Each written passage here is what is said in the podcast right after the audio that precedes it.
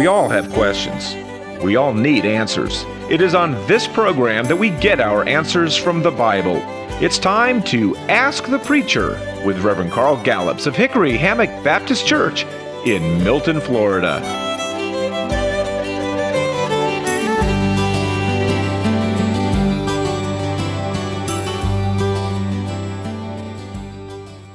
Welcome to another edition of Ask the Preacher. I'm your host, Mike Bates, and with me in the studio, as he is every week, is the pastor of Hickory Hammock Baptist Church in Milton, Florida, Reverend Carl Gallups. Welcome, Carl. Mike, thank you. It's a wonderful pleasure to be here. I have a question for you today about where we as human beings go when we die. We go to heaven or we go to hell. And if we're good, we go to heaven, or so it is popularly believed. But John, chapter 14, verse 6, very plainly says, in quoting Jesus, I am the way, I am the truth, I am the life. No one comes to the Father except through me. Does that mean there's a lot of good people that may not believe in Jesus that aren't going to end up in heaven? And if so, why don't all good people go to heaven? Well, you've asked about three questions, but they all but they all relate to the same uh, to the same issue, and and you are correct. Uh, uh, there will be quote good people in hell, and I know that's very difficult for some people to hear, but I want you to hear this entire program in its context and in the biblical context. And I think that you, I think it will become crystal clear to you why this is in a few moments uh, to the listeners. Um, but yes, there will be good, quote, good people in hell. And uh, and yes, it, you, you must come through Jesus Christ in order to make it to heaven.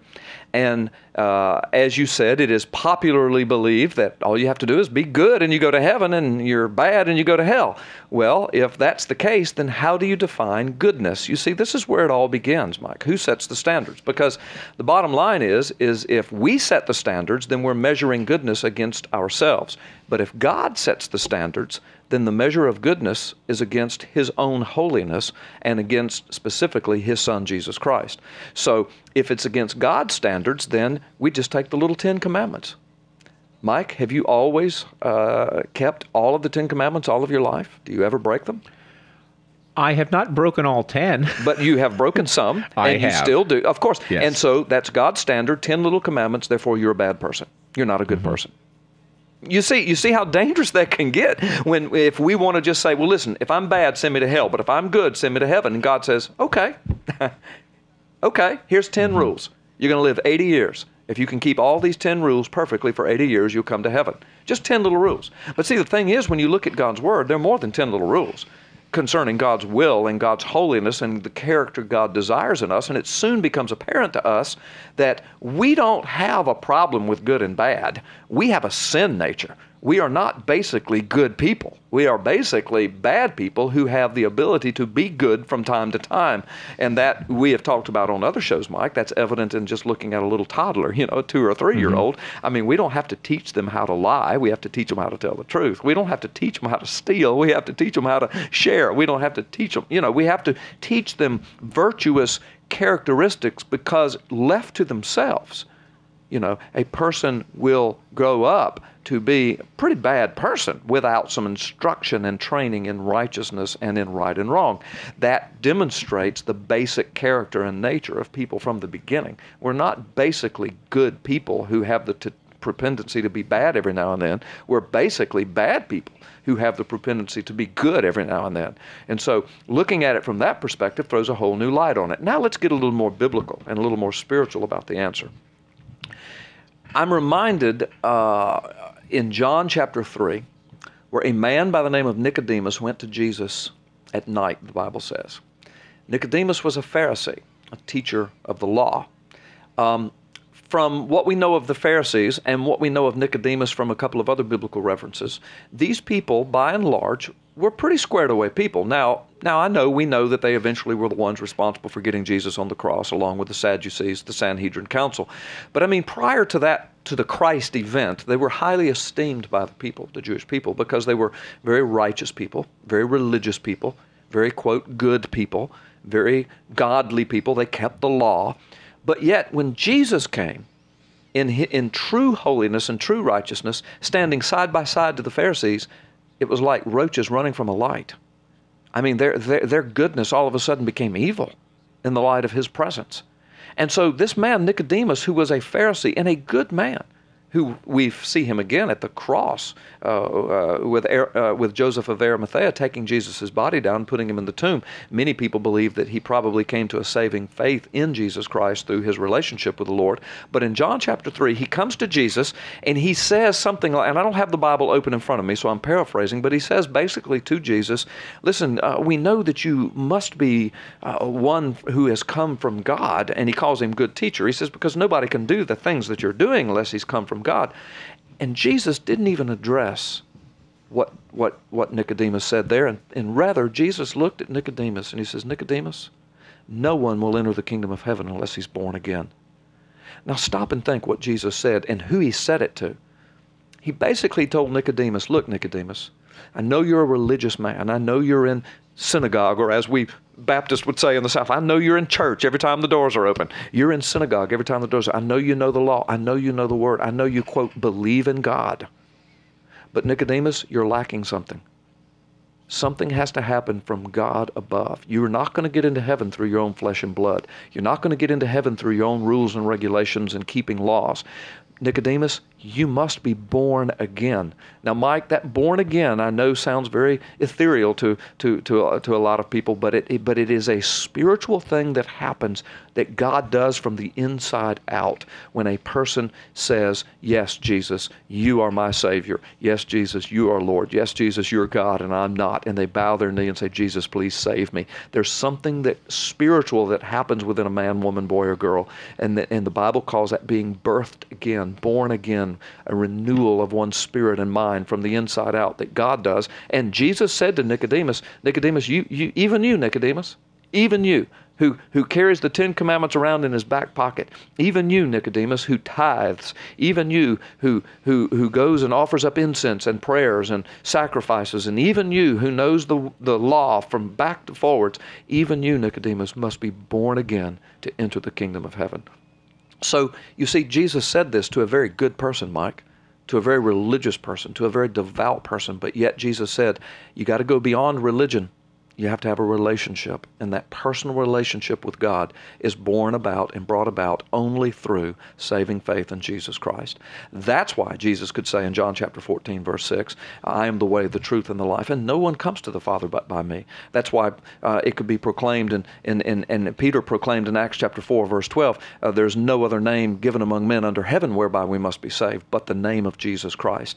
Uh, th- that's why John 3.16, Jesus said, For God so loved the world that he gave his only begotten begotten Son, that whosoever believeth in him shall have everlasting life and shall not perish. But then it goes on to say, But this is the condemnation of the world, that men love darkness rather than light, and he who has not believed is condemned already.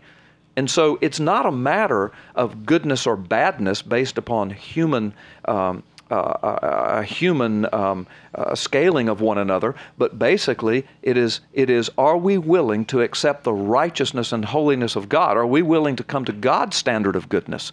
Well, I can't live God's standard of goodness in my flesh life, Mike, but I can come to God's standard of goodness by accepting that sacrifice that Jesus made on my behalf and by bowing my knee and saying, Yes, Jesus, I receive you. I receive your sacrifice. You become my goodness. You become my salvation. I don't need to be a better person, Mike. I need a Savior. I, I don't need more rules and regulations to follow. I need a Savior. I, I, I don't need to, to have somebody say whether I've been good or bad, check a list and see who's naughty or nice. I need a Savior because in my sin nature, I can never measure up to God's standard for entering into His kingdom. Now, I want to give a human illustration that I think are, will help our listeners to understand th- because I know that still even people are struggling with, yeah, but I just can't imagine a really good person winding up in hell. And here's the illustration I would use, Mike. If you're living, uh, this is just a human illustration, but I think it'll help. You're living in a neighborhood, a, a guy moves in next door to you, nice guy. And let's say that you're living there and you have a wife and a son.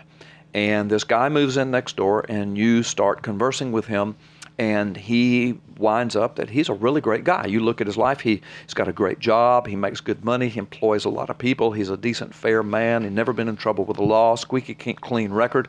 He treats his wife like a princess, he treats his children like just gold. Um, he, he loans you tools, he helps you with yard work. Uh, he's just this great guy, a good man by every stretch of the imagination. And so you're moving along and, and you're getting to know this guy, and then one day he comes over to you and he says, Hey, Mike, um, listen, I want to be best friends with you. And you're and you think, well, this this is a good guy. And he says, but now here's the thing. I, I, mean, I want us to spend time together. I want us to hunt together. I want us to fish together. I'd like to come in and out of your house whenever I want to. Um, but here's the thing, Mike. Um, I can't stand your wife, and your son is a piece of trash to me. All right. Now, does that man's goodness change at that moment? No, not really. He's still the same good guy. But to you, your standard of goodness is where do you stand with my son, with my wife, with my family? He's still a great neighbor, still a great father, a great husband. He's a good man. He's never broken laws. He's still a good provider. He's a great businessman. But can he come in and out of your house at his will? No. Can he relationship with you at his will on his terms? No. All right? Jesus says the bride of, of, of, of his bride is the church. God says, My son is Jesus Christ. God says, You want to come into my house? You want to come into my presence? You want to come into my kingdom? You got to love my bride. You got to love my son. Then we can relationship together. Now, that doesn't take away from a person's goodness. And I know somebody might say, well, why even be a good person then? Well, it'll keep you out of prison. You can have a decent life. You can enjoy your life while you're here. But goodness or badness is not the determining quality of getting someone into heaven or hell, into God's house, into God's presence. In relationshiping with God, you have to come God's way. And God says, You got to love my family. You got to love my son. My son died for your sins. I put him out there, hung him out there to dry for you. He, he died for you. And you're going to spit in his face and tell me that you can come into my house whenever you want to because you're a good person? See, it doesn't make sense. See how we treat God like we wouldn't allow ourselves to be treated. Jesus said very clearly, I'm the way, the truth, and the life, and no man comes to the Father but by me. He's the only one that died on Calvary's cross. He's the only one that shed his blood for our sin. He's the only one that came out of a grave alive. He's the only one that deserves our worship, our attention, our effort, um, and, and our life. And that's why uh, God is narrow minded about this. People say, well, you Christians are narrow minded. No, we're not. We're just telling you what God says. God's narrow minded. God says there's one way to come into my house, and that is you must love my son. And Mike, when you put it in the human terms, I just put it in, that's not unfair at all. We would ask the same thing of our next door neighbor. I don't care how good of a person he is. Now, another illustration I use with people, Mike, is this. Um, I tell people, and they say, Well, I believe in God. I believe in Jesus. I just don't get into all that Jesus stuff and church stuff and born again stuff. But I believe the Bible's God's Word. And I say to them, well, let me tell you about a man that I know right here in Milton. I say, I know a guy right here in Milton who believes that Jesus is God's Son. He believes that Jesus is God's only Son. He believes that Jesus is the way of salvation and the only way of salvation. He also believes that the Bible is God's Word and God's only Word. He also believes that there that the blood of Jesus Christ is what is what covers our sin. He believes all of these things, Mike, but that man's name is Satan. you see, the yeah. man's name is Satan. He believes the very same things. And, and that's why in the book of James it says, Oh, so you believe in God? Well, you do well. But so do the demons, and they tremble. See, to just simply have a head belief in God doesn't count for anything. Mm-hmm. But what counts is to have a heart belief and a life belief, to put putting one's life into the hands of God through Jesus Christ. So, can a good person go to heaven? Yeah, if they surrender their life to Jesus Christ. Can a bad person go to heaven? Yeah, if they surrender their life to Jesus Christ and turn from their sin, letting the Lord work in their life. Yes. But can a good person go to heaven rejecting God's offer of life through Jesus Christ? Absolutely not. Absolutely not for the same reason you wouldn't let your next door neighbor come and go from your house at his will and call your relationship at his will when he said to you, I, I, can't stand your son. I don't want anything to do with your son. But yet you and I are going to be best friends and I'll come in and out of your house when I please. His goodness doesn't change. But all of a sudden, his relationship with you changes. I think I just heard you say that if somebody has a deep personal relationship with Jesus Christ, but are not necessarily good people, that they can still make it to heaven. That's a very interesting concept because we began the program by asking. I didn't say that though, so that's Oh, did I misunderstand? That, that would, okay, well then clarify. that would me, be why it would be an interesting concept. Well, let's Wait, do it after the break. We've got to take our break, but I do want you to clarify that because we began the show by asking, why don't all good people go to heaven? And I'm now kind of wondering, does that mean the bad people can if they believe in Jesus? Absolutely. Really? Yeah, That's absolutely. surprising. Yeah. Bad people can go to heaven. Yeah. We'll get the explanation to that when Ask the Preacher continues. Welcome back to Ask the Preacher. I'm your host, Mike Bates. With me in the studio, Reverend Carl Gallups. Before we took that break, Carl, I may have misunderstood you. Did you say that bad people can go to heaven? Well, you know, Mike, I might have been a little harsh and quickly jumping in and saying, uh, no, I didn't say that. And, and I don't remember my exact words, but I do know why you may have heard that or I may have said that without defining it fully. So let me just straighten it all out. Yes, a bad person can go to heaven, but now let, let me let me address this because I know probably the way you're thinking of it is the way a lot of people think of it, and preachers spend a lot of their time trying to straighten it out, and that is, oh, so once I'm a Christian, I can live any way I want, I can be as bad as I want, and I can go to heaven. No, that's not what I meant. What I mean is, salvation, God's salvation, is open to all.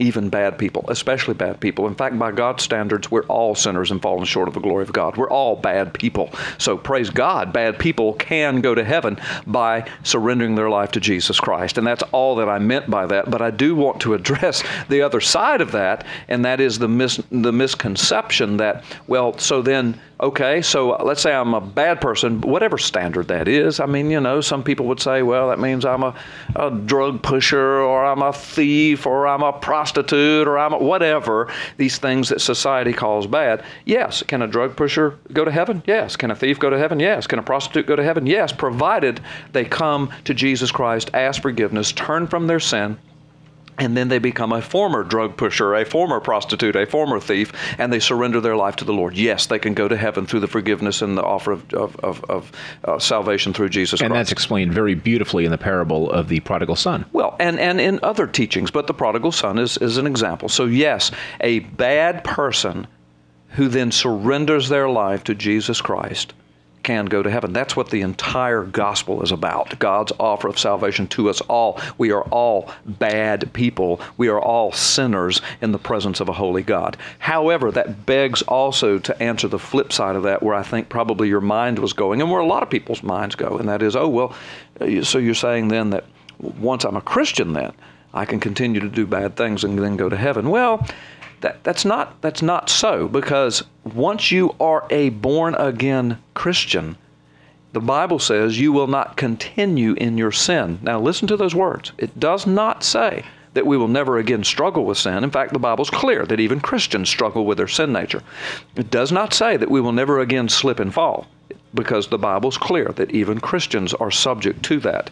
But what it does say is that we will not continue. Now, that's the English word coming from the Greek word, which expresses a thought that's much deeper than just using the word continue in.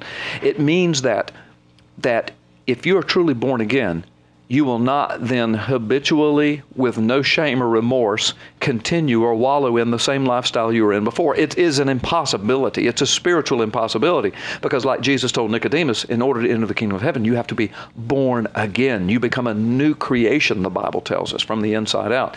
So, what's the difference between the old Carl and the new Carl? Well, I, I, like to say it like this The Apostle Paul, before he was saved, we read about scriptures, he was bullheaded, he was hard headed, he was loud mouthed and straightforward after he was saved. He was bullheaded, he was hard headed, he was loud mouthed, and he was straightforward. But he was an entirely different man. He was still Paul.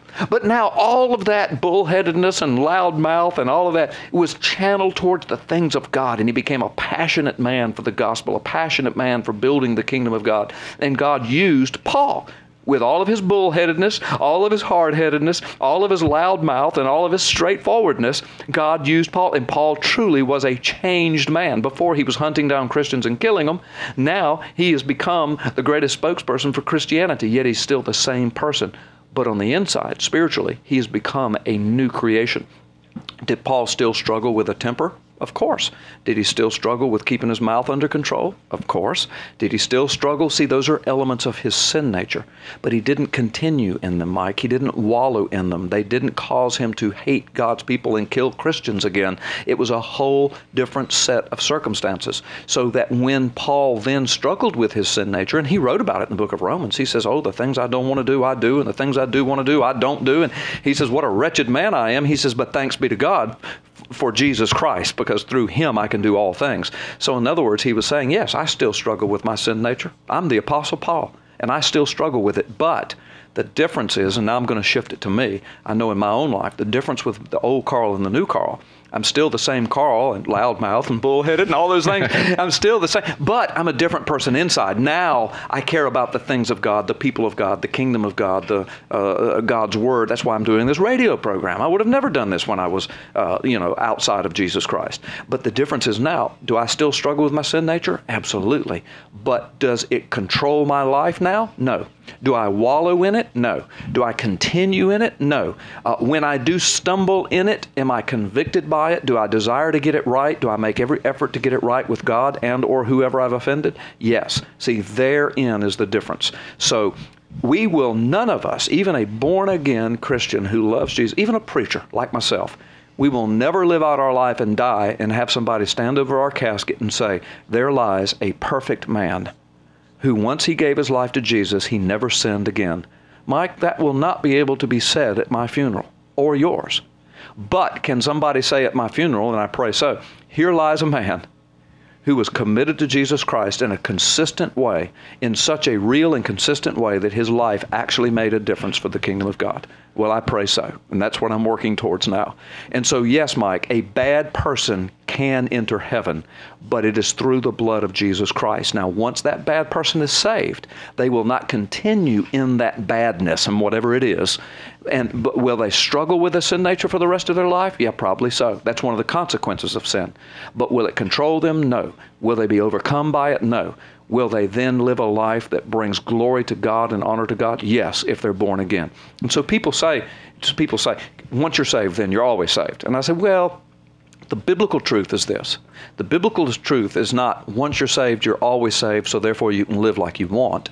And the flip side of it, it's not this other teaching that's in some denominations that, well, no, you can never really know if you're saved. You could lose it at any given moment. No, the truth is, once you're saved, you're always saved, provided you are truly born again and saved. And if you are truly born again and saved, then you truly are becoming a new creation and the old things are passing away and the new things are coming. That's the biblical truth.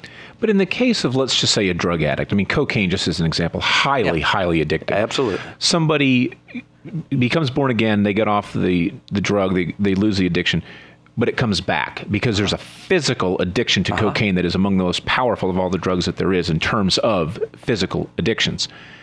So, suppose they fall off the wagon, which I guess isn't really cocaine, but it's an expression everybody knows, and they get back into the drug lifestyle through their fault. Mm-hmm. If they then, after descending into that lifestyle, come out and they accept Jesus again, or do they sort of? How does that? Can you be born again twice? Yeah. No, you're born again once, Mike. But see, these questions are very. Thank you for asking. Very, very difficult. you are giving me the two minute sign now, and I, and I, I don't know if I can answer this in two minutes, but we might have to do another whole show on it. But the bottom line to that, Mike, is this: um, that you know, this is why we, we preach so vehemently against like sexual addictions or drug addictions because these are some of the most devastating addictions. And we find that even born again Christians, after they are born again, the remnants of this sin still has tentacles oftentimes in them. And a lot of times it's just a matter of, of, of, of, of time and deliverance and prayer and, and, and struggling and sweating through these things. Sometimes there's medical help that needs to be given, particularly in the cases of drug addiction. But, uh, but to answer to your question if somebody falls in and out, in and out, in and out, and then they die, where are they going, heaven or hell? Well, I'm glad God gets to sort that out and not me. Um, uh, you know, I don't stand over somebody's casket and try to make those determinations. But the bottom line is that if a person is truly born again, there is forgiveness and salvation through the blood of Jesus Christ, and there can be complete healing through the miraculous touch of God in their life. Absolutely. And all someone has to do is believe and ask, right? That's what the Bible says. Yep. And uh, to, uh, Romans uh, ten thirteen, whosoever believes in the name of the Lord Jesus Christ shall be saved. And that name, that word belief, doesn't mean just a head belief, but it means a belief with your life, bowing of one's knee and saying, Jesus, I give my life to you. Save me. Such a big gift and really not that hard to obtain. Not that hard to obtain. We are out of time, Carl. Would you please close us in prayer? I'd be glad to. And so, Jesus, I pray that you take what we've said today and use it to speak truth to people's hearts so that uh, Christians can live in victory and so that the lost can be saved through the truth of the gospel of Jesus Christ. And that's my prayer in Jesus' name. Amen. Amen.